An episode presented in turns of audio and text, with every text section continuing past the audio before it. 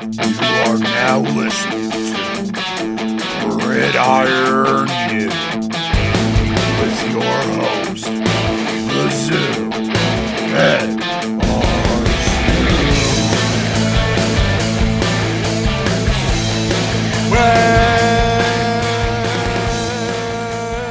Welcome to Gridiron, you and a big what it do. And we out here on a Money Monday with your boy Big Zoop, Zucha Hendrix, Zoo Beard. That one man that just be styling, profiling so damn hard, it broke your heart a little bit, and you ain't even seen me. Oh man, you know what it is. I'm Ed Arzuman, and we out here, like I said, on a Money Monday after a solid, solid week seven of college football. And well, I just want to dive on into that action. I mean, straight up, first off, LSU, LSU is for real. They showed me exactly what I thought they would. Florida, on the other hand, showed me a remarkable amount of talent on their side of the football. And I would not be shocked if that Florida team is able to beat Georgia and find their way on into that SEC championship game and maybe, maybe get a rematch of this incredible game we had at Death Valley, which, I mean, you look at it, Greenard, Zuniga, they both got hurt in this game. They were both out for a remarkable amount of time for that team to stay in it, as close as it was. So it makes me wonder, man, this Florida team with both of those guys healthy for the whole game on a neutral site. I wonder if maybe they could pull this off. But that's a conversation for another day. And we got we gotta we gotta put that up on the shelf for now. Because LSU did win that game. And they proved to everybody, everybody, that them, Joe Burrow, Ed Orgeron, they're for real, man. And that defense, they answered some questions too. They definitely answered some questions. I mean, I still have a lot more that I need to see from them. That Alabama game will definitely show me a lot more, and that's coming up in a couple weeks. But for right now, LSU is right up there with Bama and Ohio State, in my opinion, for the best team in the country right now. Oklahoma, big win for Oklahoma over Texas. I'm not willing to say that it is of the same quality that the LSU win over Florida was, but it firmly puts Oklahoma as the number one team in the Big 12 right now and definitely puts them in a driver's seat for the Big 12 championship game. And I mean, hey, they got some tough tests down the road, too. I think their toughest game the rest of the way is going to be at Baylor in a couple weeks because that Baylor team, that's a serious squad, and they're going to be looking for an upset at that time. They're going to be licking their chops at an opportunity to beat what could be an undefeated Oklahoma team coming into their house in Waco. Uh, and finally, just one last little hit on last week. Incredible, incredible job by Penn State to pull that game out. I mean, they put themselves right in the thick of things in the Big Ten championship picture. Could you argue that? I, I don't think you can. These guys are definitely better than Michigan right now. Uh, they're de- they're probably not at Ohio State's level, but they might be at Wisconsin's level. Uh, at least offensively, and I didn't expect that from Penn State coming into this season. I thought they'd have a good year, you know, probably get themselves eight or nine wins. Definitely did not see this type of a performance coming out of the Nittany Lions in 2019. So I got to tip my hat to James Franklin. This is showing off his prowess as a head coach. So we'll see if he can uh, finish the job and keep him going. Maybe get him to 11 and one. Maybe get him into that Big Ten championship game. We're gonna have to watch and see. But this week answered a lot of questions about the haves and the have-nots in college football, and showed us who's a contender and who's not going to be there at the end of the year. And we're gonna get that. We're gonna get to that at the end of the show here. Who is still in it and who is out of the college football playoff race because we're midway through the season. We got we got mid we got mid season awards to give out here, boys and ladies. it's time to get down to the get down because before we get all of that, we got to hit the news first. And boy, is there some news this week. I want to start off with something a little a couple of positive stories before we hit into of course some uh, devastating injury news for certain teams. But first off, we have Nebraska, and Illinois announcing that they're going to be participating in the Aer Lingus kickoff series that will be in Dublin for the second time in 2021. Now, the first game is going to be played next year between Navy and Notre Dame in Dublin, and this is part of a five-game set. So we'll see. Uh, we'll see if we get another teams announced for 2022 soon. But for right now, 2021, that's looking like a game over there. I am not sure if that's going to be a Big Ten conference game or not. We'll we'll have to wait and see on that one. Uh, I couldn't imagine it will be, but of course, you know who knows with these sorts of things. Uh, but that's really cool. I I really uh, I really like college football doing this, getting these types of partnerships set up where the players can go overseas to different countries just to explore the culture. You know, because they're there for a little while, and this is this is their only time where they can really do anything. You know, athletes are held to a higher standard than regular students in college, and that's a fact. No matter how you look at it, they're they're considered public figures. Meanwhile, a student isn't considered necessarily a public figure. You know what I mean? Like as a student, you can go and you can go on a travel abroad or a study abroad, where you go to say uh, Australia or Europe for an entire entire semester. You can go wherever you want in the world as long as your school offers the program there. You know, as an athlete, you have a scholarship, which you have basically because you play a sport. And that sport, just because, you know, say you're a football player, just because football only happens in a fall semester, that doesn't mean that you're clear to do whatever you want in the spring. In the spring, you have mandatory workouts, you have training days, you have training camp, you have spring games, so if you go and you travel abroad in the spring, you're not able to do all that stuff, and you're going to probably lose your scholarship. So this is a great job by the by the college football to get this going on, and a good job by these two schools to get their teams there. I'd like to see uh, a couple more of these games going forward. Maybe you could put one, I don't know, somewhere in uh, over in Asia, maybe in Japan. I know they used to play bowl games over in Japan and Tokyo. Maybe you could get a game, I don't know, down in South America, maybe in Brazil. Uh, you could possibly put a game in Africa, maybe even put a game somewhere else in Europe, you know.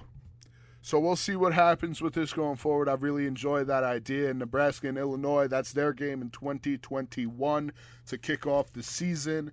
And of course, like I said, there are going to be five games in that series. We already know two of them.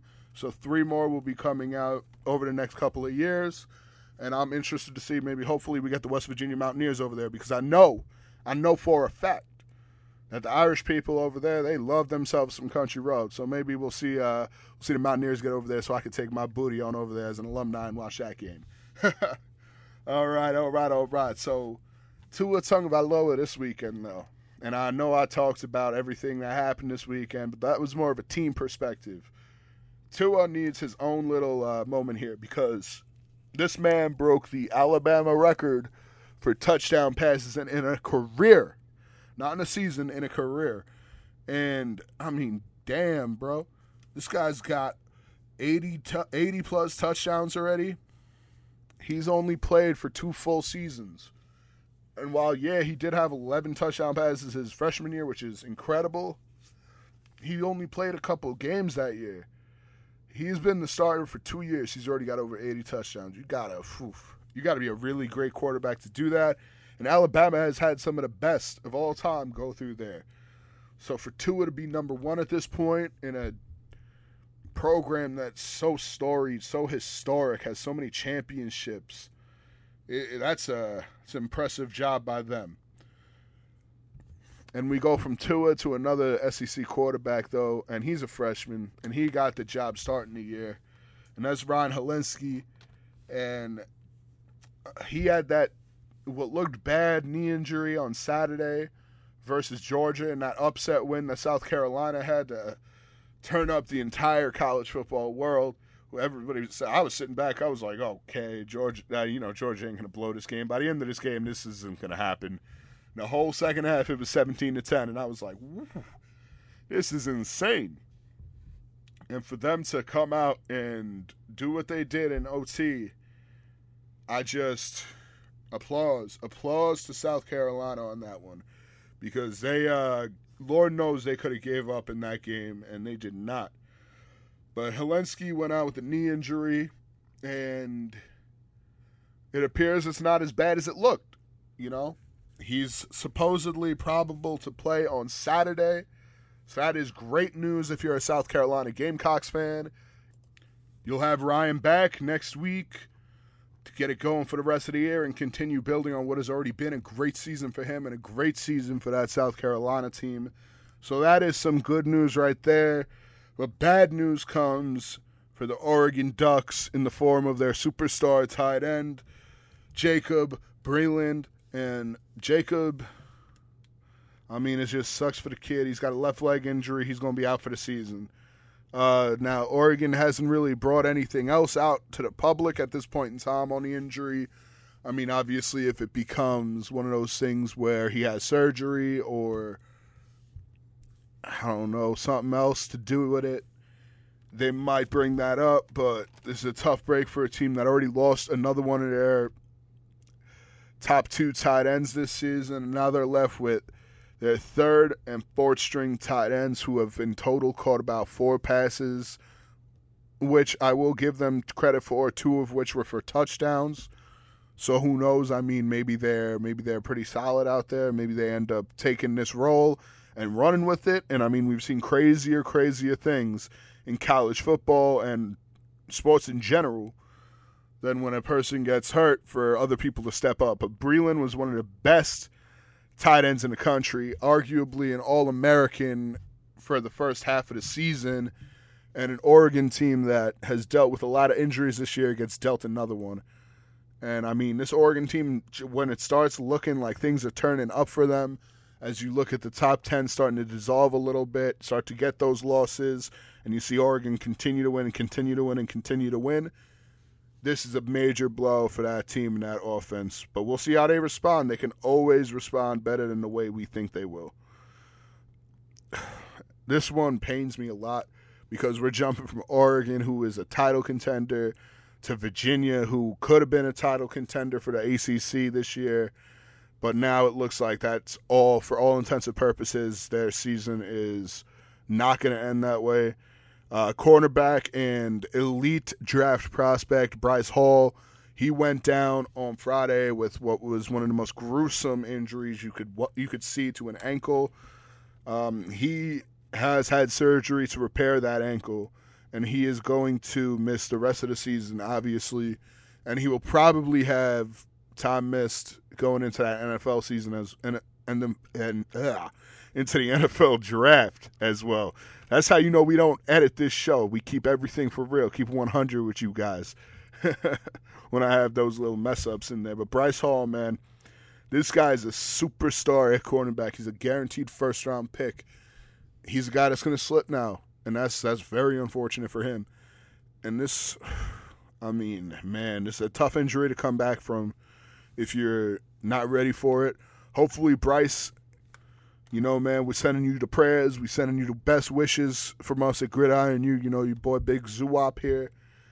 Uh, just hoping you get the best, man, because I want to see you on that NFL field next year. I want to see you making big time plays, and I want to see you dynamic once again. And most importantly, I want to see you healthy, and that's always the most important thing. So, sending our wishes over to Bryce Hall, and we got to send our wishes over to the Texas Longhorns once again as they lose some more members of their secondary. They already have Jalen Green, Caden Stern, and Josh Thompson gone for significant time so far this year.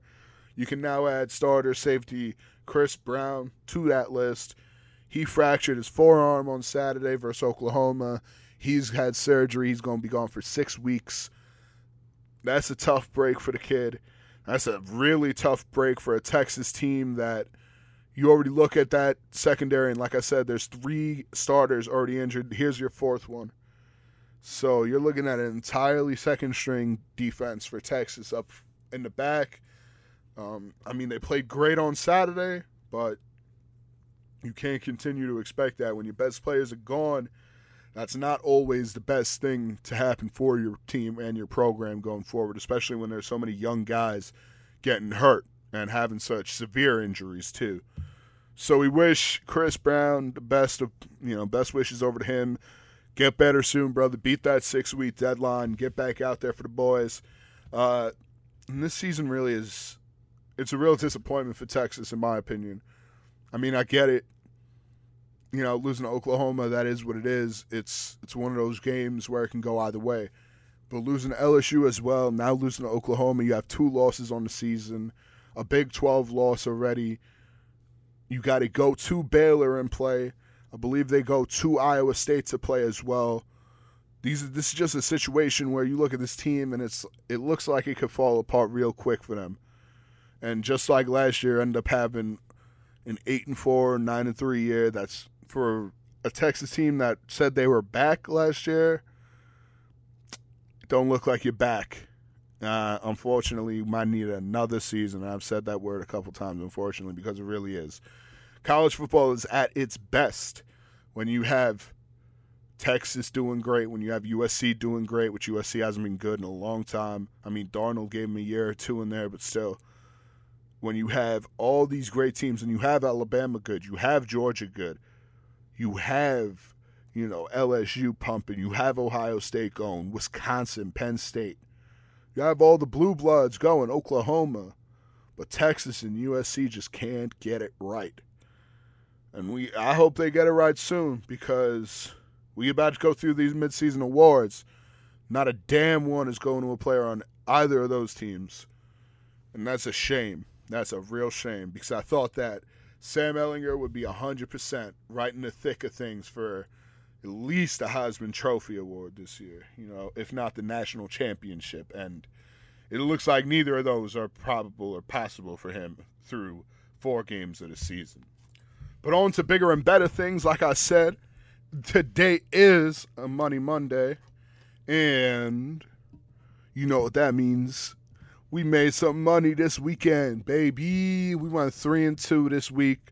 Uh, brings our total up to 19 and 18, which isn't the best, uh, through 37 picks. Um, but you know, we out here, we we still cooking. Got to hop on this wagon while it's getting hot, and we getting hot right now. This is about that time where we start we start rolling out those championship picks. You know what I'm saying? And one of those things that I looked at this weekend was that Alabama Texas A&M game, and I took A&M.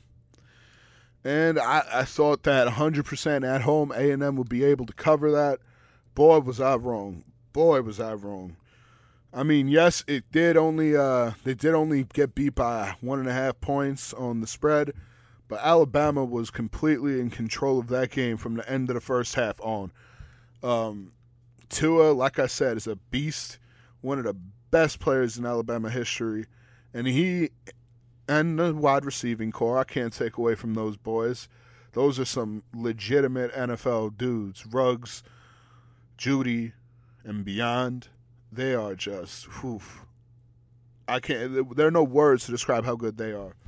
But this offense is able to make up for what the defense lacks this year, and the defense lacks experience. This is very similar to the Clemson team last year, where the defense was insanely good. You have so many top three round picks playing on that defense, and the offense is very, very young.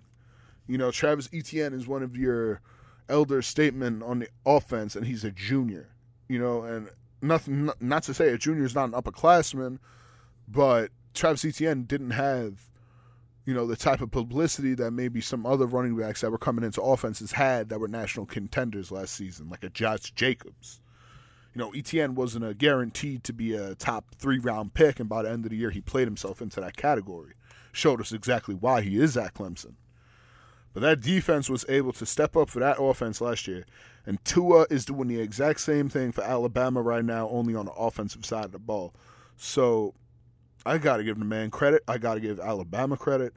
Um, this is an incredible season what they're putting together so far, and now they will start to get into a little bit of a tougher part of their schedule. I know you could say that A and M game was pretty tough, but it looks like A and M is falling off the side of a cliff right now. Looks like Jimbo doesn't really know what is going on out there, but we'll see. You know, you got to give the guy four years, got a full recruiting class in. Um, so, but right now, bro, Alabama keeps impressing me week to week. And I, I just I don't get it. I didn't get it coming in. I thought they could get left out of the playoffs this year. But I was big time wrong. And it looks like Clemson might be that team that might get left out because, like I said, all the Blue Bloods are turning up this season. And the ACC, nobody is playing well there. So Clemson's going to have to go and undefeated and win their championship in the ACC for the one time if they want to get in to the college football playoff this year. Meanwhile, a team like Bama is showing us that they're balling out on every single team out here. They're able to play with everybody.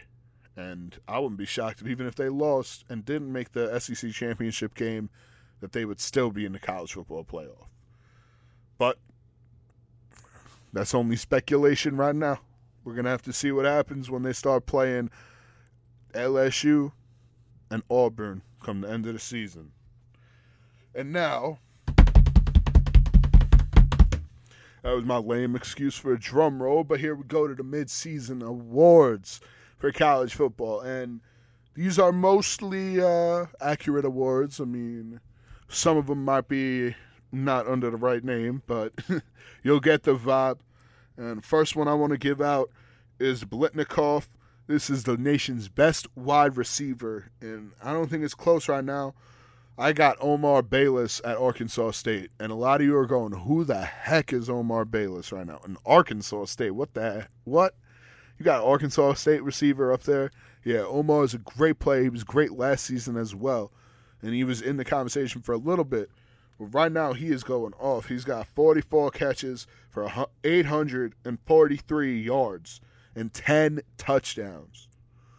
We only six games into the year. That's what he's got. So, say they were only to play 12, he'd have over 1,600 yards, close to almost 1,700 yards, and 20 touchdowns. Count that 20.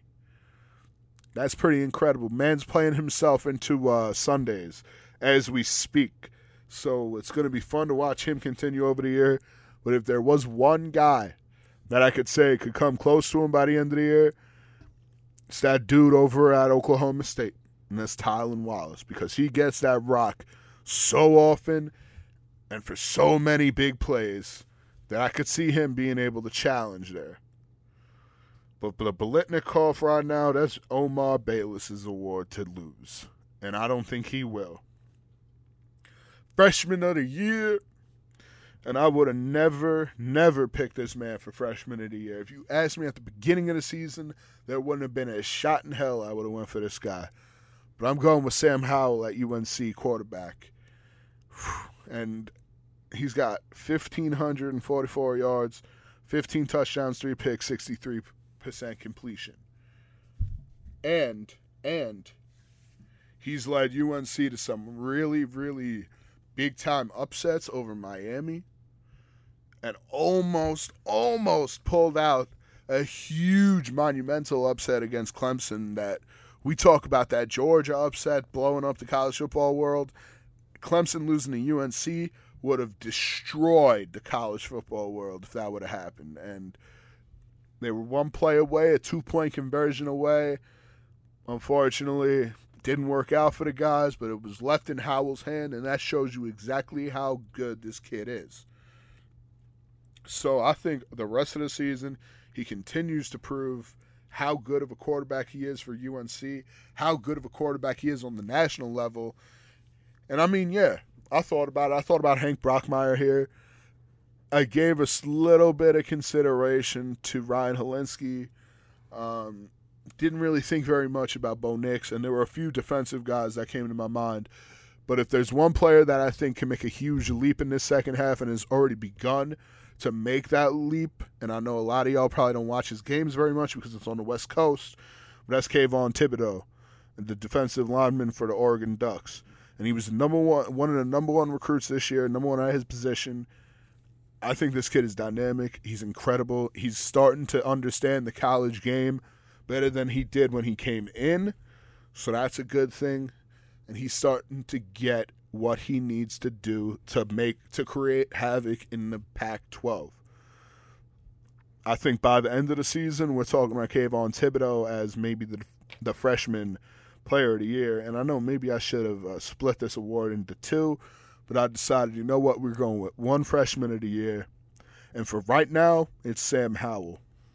And I think I've even seen that he's competing for a little bit of a all ACC team member. And that's a hell of a job for a freshman quarterback in that league. So heads off to Howell, but keep your eyes open for Kayvon Thibodeaux because that man, it's a bad man. Doak Walker, do I even need to say who's getting the Doak Walker Award? Y'all already know, right? You guys already know, right? It's the greatest running back in the history of college football, Jonathan Taylor. And this is one that I went with Jonathan Taylor, and there is a big time argument to be made for another running back. And I'll get to that in a minute. But Jonathan Taylor is rushing for over five yards a carry right now. He's on pace to have over 2,000 yards total.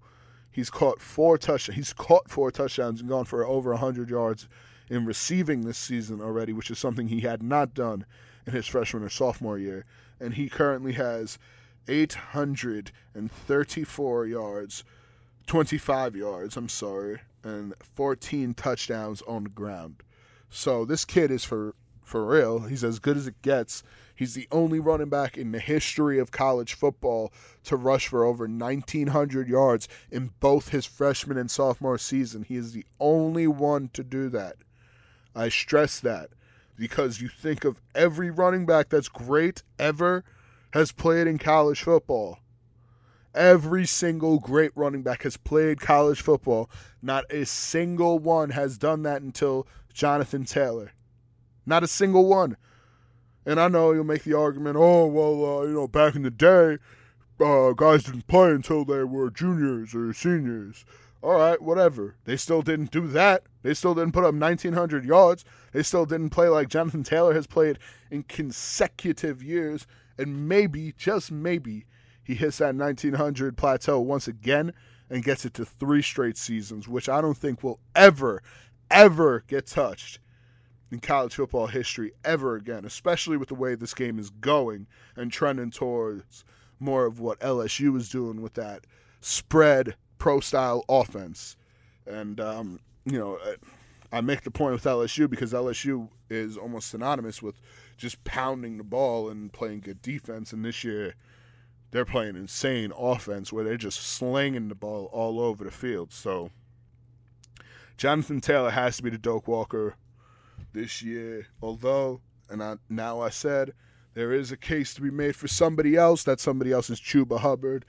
And that's because he's just going off. And in the same way that Tylan Wallace is for Oklahoma State, Chuba Hubbard, he gets every single yard rushing this kid falls forward, so he's going to get extra yards. He's over a thousand yards already for this season alone. I mean, yeah, if he ends up hitting that 2,000 plateau and going way over it, I mean, sheesh, you can't you can't take the award away from that guy. Not unless Jonathan Taylor wins the Big Ten with with Wisconsin. But man, Chuba Hubbard's right there, right there with Jonathan Taylor right now, in my opinion. But I just have to give the edge to Jonathan Taylor for the type of career he has had and the type of season I think he still has in store for us because I don't think we've seen the best of him just yet. I don't think we have. No, no, no, no, no. Next, we got the Bednarik Award, and this is Best Defensive Player in the Country. And um, I think it's simple for me. I know other people are taking their time on this one, and considering a few players from around the country, I think there's one man and one man only you can give this award to, and that is Mr. Chase Young from The Ohio State University. And I hate saying The Ohio State University because I hate that they tried to trademark that. But since it's not a trademark, I'm going to say The Ohio State University. and that's Chase Young, like I said. Kid is just an animal. I mean, you watch him play, he is a game disruptor there aren't very many players like him that have played college football recently. Just the way he the way he looks, the way he acts in there, he's not normal. He's not a normal player. He is special beyond belief. He has eight and a half sacks already through the year. His career high is ten and a half. He's a half a sack off of the nation leader. I think he catches him by the end of the year. He only has 21 tackles, but he's a defensive end. That's not really his job necessarily to get the tackles. His job is to rush the passer and get to that passer. He has a handful of tackles for loss of those 21. So, I mean, this dude forcing fumbles. He's going to have the opportunity, most likely, to play in the Big Ten championship game. I mean, you can't deny this man the award. And I think every team in the NFL, every team in college football that has to play Ohio State going forward needs to specifically game plan for this man Chase Young because that is how good of a player he is at this point in time in his development. Next, we got the good old Maxwell Award and this is what people tend to use as a precursor to the Heisman Trophy. I am not one of those people. I don't think that if you win the Maxwell Award, you're, necess- you're necessarily going to win the Heisman because I think they're two separate awards. I think the Heisman is more of a tradition award. It should go to the best overall player in in college football, while I think the Maxwell Award should go to the most valuable player in college football. And I know there's some of you out here that think I'm going to go for the greatest running back in the history of college football right now, but I ain't going to go that way. I'm going with a man over in the SEC. I'm going with a man that transferred from the Big Ten. I'm going with a man named Joey B, Joe Burrow. And he is my Maxwell Award winner through the midway point of the season. Why? This dude is just an animal. I mean, it's not even not even fair what he does out there. He has taken this LSU offense, which, like I said earlier, was not prolific, was not a big scoring team. They did not pass the ball like this, that's for sure. And he has turned them into the best offense in the country overnight, it seems like and it is all his responsibility. I mean, yes, you can give some of that love to Joe Brady, the offensive coordinator, but this dude, Joe Burrow, he's out there slinging that thing better than I thought Joe Burrow ever would be able to. And now receivers are great, everything is great, and that's a great team, but you got to feel nice for this kid. You got to feel real good for what he has done for himself in terms of draft prospectus you got a, I mean, award perspective. Sheesh, this guy wasn't on any awards, in my opinion, coming into the year. I didn't think he was going to come close to winning a Heisman. And yeah, he is in the race. And like I said, Heisman should go to the best overall player in the country. The Maxwell should go to the most valuable player in the country. And I think without Joe Burrow, this LSU offense would not be able to be where they are at right now. I think without him out there, the, this team is not the best offensive team in the country. I think he makes that much of a difference to them. That's why I'm giving Joey B, Joe Burrow, the Maxwell Award.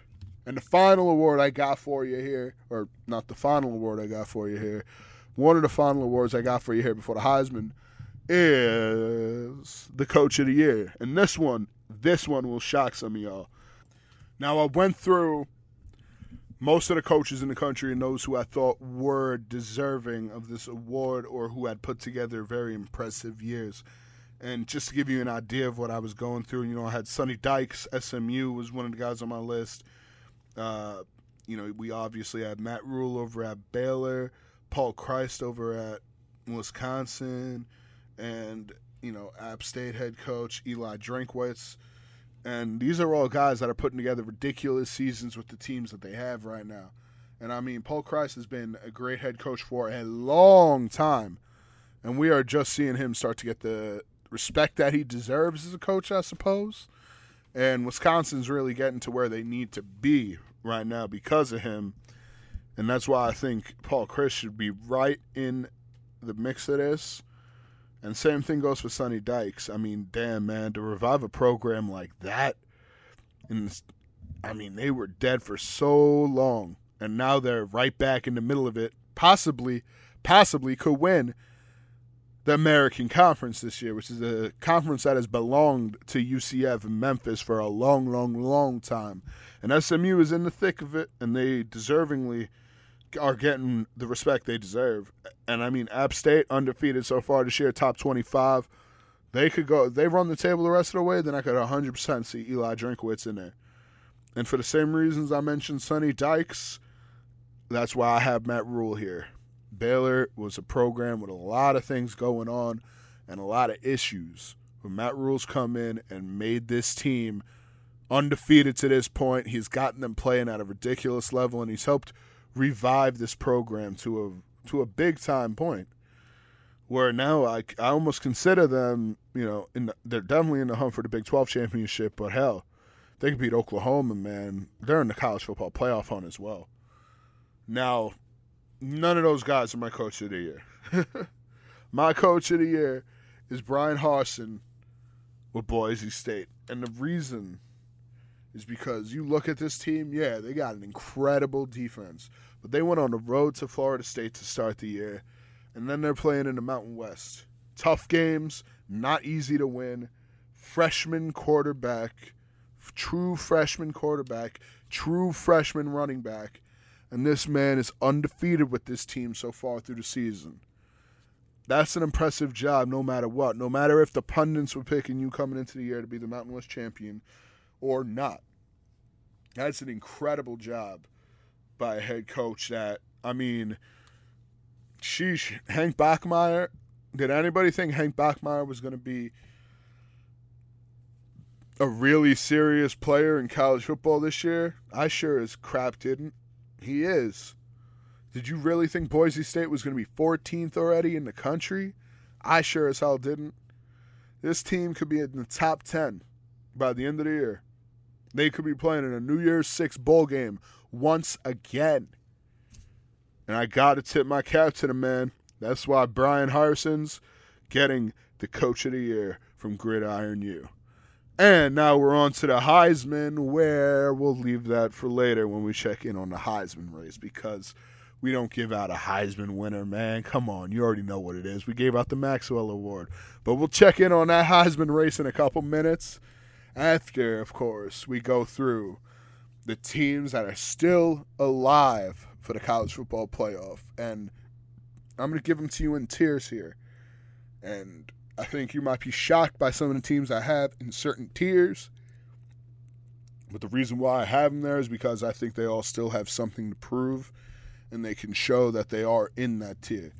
Now, first tier is the biggest one I got. I got Alabama, Ohio State, Clemson, LSU, Oklahoma, Wisconsin, and Penn State. And why have those teams they are legit. Penn State proved it with that win at Iowa. I mean, Wisconsin proves it every week with Jim Leonhard's ridiculous defense. I mean, this guy is a guru on the defensive side of the ball, and you can't say enough about how good they have been. Oklahoma, Jalen Hurts, Lincoln Riley, this is just another insanely talented team that is on their way to probably winning the Big 12 again. LSU proved it this weekend. They are one of the best in the country. They had an opportunity to drop. They won. They took care of business. Now they set themselves up for big games down the stretch where they can really prove that they maybe even are the number one team in the country. Clemson has the smallest room for error of any team in this first tier here because they don't play anybody that they can make up a loss for. And I think if they get a loss, they're going to drop behind some teams even in the second tier here, maybe even into the third because they have no margin for error. Even have even with how good that team is, and even with how much of a championship they're coming off last year, they just won't have the ability from this season to rebound a loss. That's why they have the l- smallest margin for error of any team here. Ohio State, I think they're the best team in the country right now. They're playing like it. They look like it. Their defense is insane. And Justin Fields looks like every bit of a Heisman contender that they need to be in that college football playoff and to possibly even win it. And finally, we got Alabama in here. And Alabama has a lot of room for error. Um, I don't think they're even going to need it. I think their schedule is just perfect for them. The only tough game I think that they will have where they could I can see them losing. I mean, obviously, you could see LSU beating them, but that's still difficult for me to actually visualize because they're playing in Tuscaloosa for that game. And that's just an impossible place to play, even if you are Joe Burrow and LSU. But the only game I could truly see Bama losing would be to Auburn at the end of the year on the road. And that's why they're first tier right now. I mean, they're just that good. And they're to get there. Like that's just how I feel. I just feel like Alabama is 100% going to get there. I don't feel that way about Clemson at all. And we had them in a league of their own. Both of those teams coming into the year. I don't think it's like that anymore. I think Ohio State just jumped Clemson for that role. But I don't have nothing left to say on the first tier. Second tier, boys, we got Florida, Georgia, Notre Dame, Auburn, and Oregon. And in this group, it's mainly just a bunch of one loss teams that have difficult losses, but I think still have the ability with their schedules to work their way back into it. Now, Oregon is the most interesting of all these teams because they're the only one, in my opinion, that has a legitimate shot at winning a conference championship. I don't think Auburn will be able to get there. I don't think Georgia will be able to get there, and I don't think Florida will be able to beat whoever they play in the SEC championship game, especially if it ends up being Alabama. But I think Oregon should be able to pull out the Pac-12, and if they get to 12 and one and being a Pac-12 champion, with the way that this season may play out come the end, that might be just enough to get them into the college football playoff. Now it's a long shot but they might be there come the end of the year. Now in the third tier, we got Utah, Boise State, Michigan, SMU, and Baylor. And I think out of this group, the most intriguing teams are Boise State, SMU, and Baylor. And now Boise State's interesting because I think they legitimately can run the table. And if they're able to run the table and teams I mean, if there's chaos at the top, they could legitimately get themselves in the mix for the college football playoff. Same thing goes for SMU if they're able to do the same exact thing. The thing holding those guys back, though, the fact they're not in a Power Five conference. Now, if Baylor is able to finish the year undefeated, they, I would say, are a lock for the college football playoff. And with home games versus Oklahoma and Texas, there's a chance that if they're all they have to do is get through Oklahoma State this weekend, and there's a decent chance they may even be able to pull out this entire season and go undefeated through the regular season, maybe even win the Big 12 championship game. That ain't a prediction right now, and it ain't a spoiler, but that's something you got to keep your eye on because Baylor could be the biggest team to rise out of this group. They could even get themselves in that Final Four. And I promised it. I promised it earlier. It's time for the Heisman Watch. Number five, we got good old Justin Fields holding it down at the five spot. I couldn't put him over Jonathan Taylor this week just because Fields didn't play. Um, this week he's got a shot versus Northwestern, which is always a tricky team to play against. Gave Wisconsin fits earlier in the year. I know they got handled by some teams so far, but we'll see if if uh, Fields is able to go in there on a Friday night in a probably a good environment and turn it up I'm going to be putting him up pretty high. Number four, we got Jonathan Taylor. I mean, this guy's just a beast, right? Like, you can't you can't kill Jonathan Taylor at all. I mean, this was a tough game for him over the weekend. He still got two touchdowns in the game and one for close to 100 yards.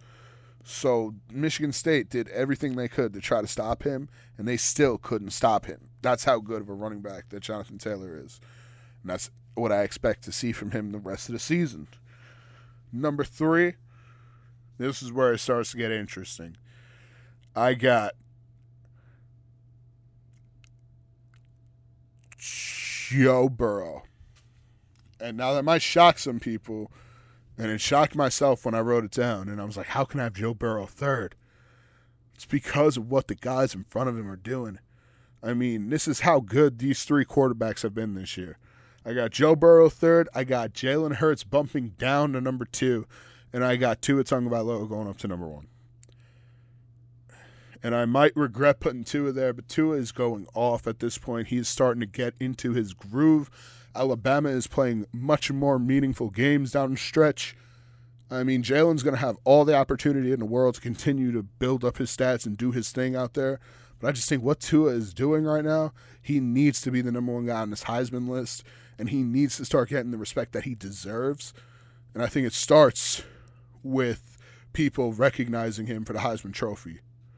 And that's all I got to say for that one. But if you have those three guys in any order at all, I mean, you can't be wrong. Like if if you told me Joe Burrow was your Heisman Trophy winner right now, I'd say yep, hundred percent. If you told me Jalen was your Heisman Trophy winner right now, I'd say hundred percent. If you told me Tua, I'd say hundred percent. You can't go wrong with any one of these guys with the season they're having, and that's something we can't say about past years. I know you could try to make that excuse for last season, but Haskins wasn't better than what Kyler Murray did. And honestly, Tua wasn't better than what Kyler Murray did either. Kyler did some special things out there. His completion rate, his yards, his rushing yards, his touchdowns were off the chart. This year, Jalen's doing great stuff, but he's a lot more catchable than Kyler was. We'll see how it plays out, but mid-season – it appears that I would give the Heisman Trophy to Tua Tagovailoa. Oh man, so that's it, right? Nah, right? Man, nope. We got the CFP plus two. Real quick and for the one time, since we already went through the tiers, I don't need to explain this to you. It's simple mathematics. Number one seed, we got the Ohio State Buckeyes. I don't think they're losing a game the rest of the season, and I think they take that number one spot from Alabama by the end of the year. They will play number four, the Oklahoma Sooners. And Boomer Sooner, I think this team is able to get themselves in the college football playoffs on the back of the performances by Jalen Hurts. I mean, Kenneth Murray showed up on Saturday on that defense, and I did not think Kenneth Murray was that good. But he is that good that he is changing that entire defense. And they got CeeDee Lamb out there making unreal, unreal plays. I'm just watching this guy cutting all over the place and nobody can tackle him. It's insane to me. But he's doing it. So I got that as 1 4. And number two, we have the Alabama Crimson Tide, who I think by the end of the year end up winning the SEC and are able to solidify themselves as the number one team, number two team in the country, right behind Ohio State, even if they drop a game to Auburn or LSU during the season. And I got them playing the number three Clemson Tigers because after it's all said and done, I think the Tigers go undefeated and they end up taking care of business in the ACC because Dabo makes sure he gets his things. He, you saw it this weekend. They won over Florida State pretty convincingly. He changed that kicker out because he knew that guy wasn't the dude for the rest of the year. So hats off there, Clemson. They're going to get their thing done. 2 3 you got Bama Clemson getting their fifth matchup. Have fun with that one. Number five, we got LSU, who just missed the playoff. And number six, we got the Oregon Ducks, quack, quack. I think they come close, but ain't no cigar for those boys at the end of the tunnel. And with all that being said, we've been having a good time today on a Money Monday. But I got to wish y'all goodbye. And with that being said, there ain't nothing left to say except to tell y'all stay classy, gridiron. You never.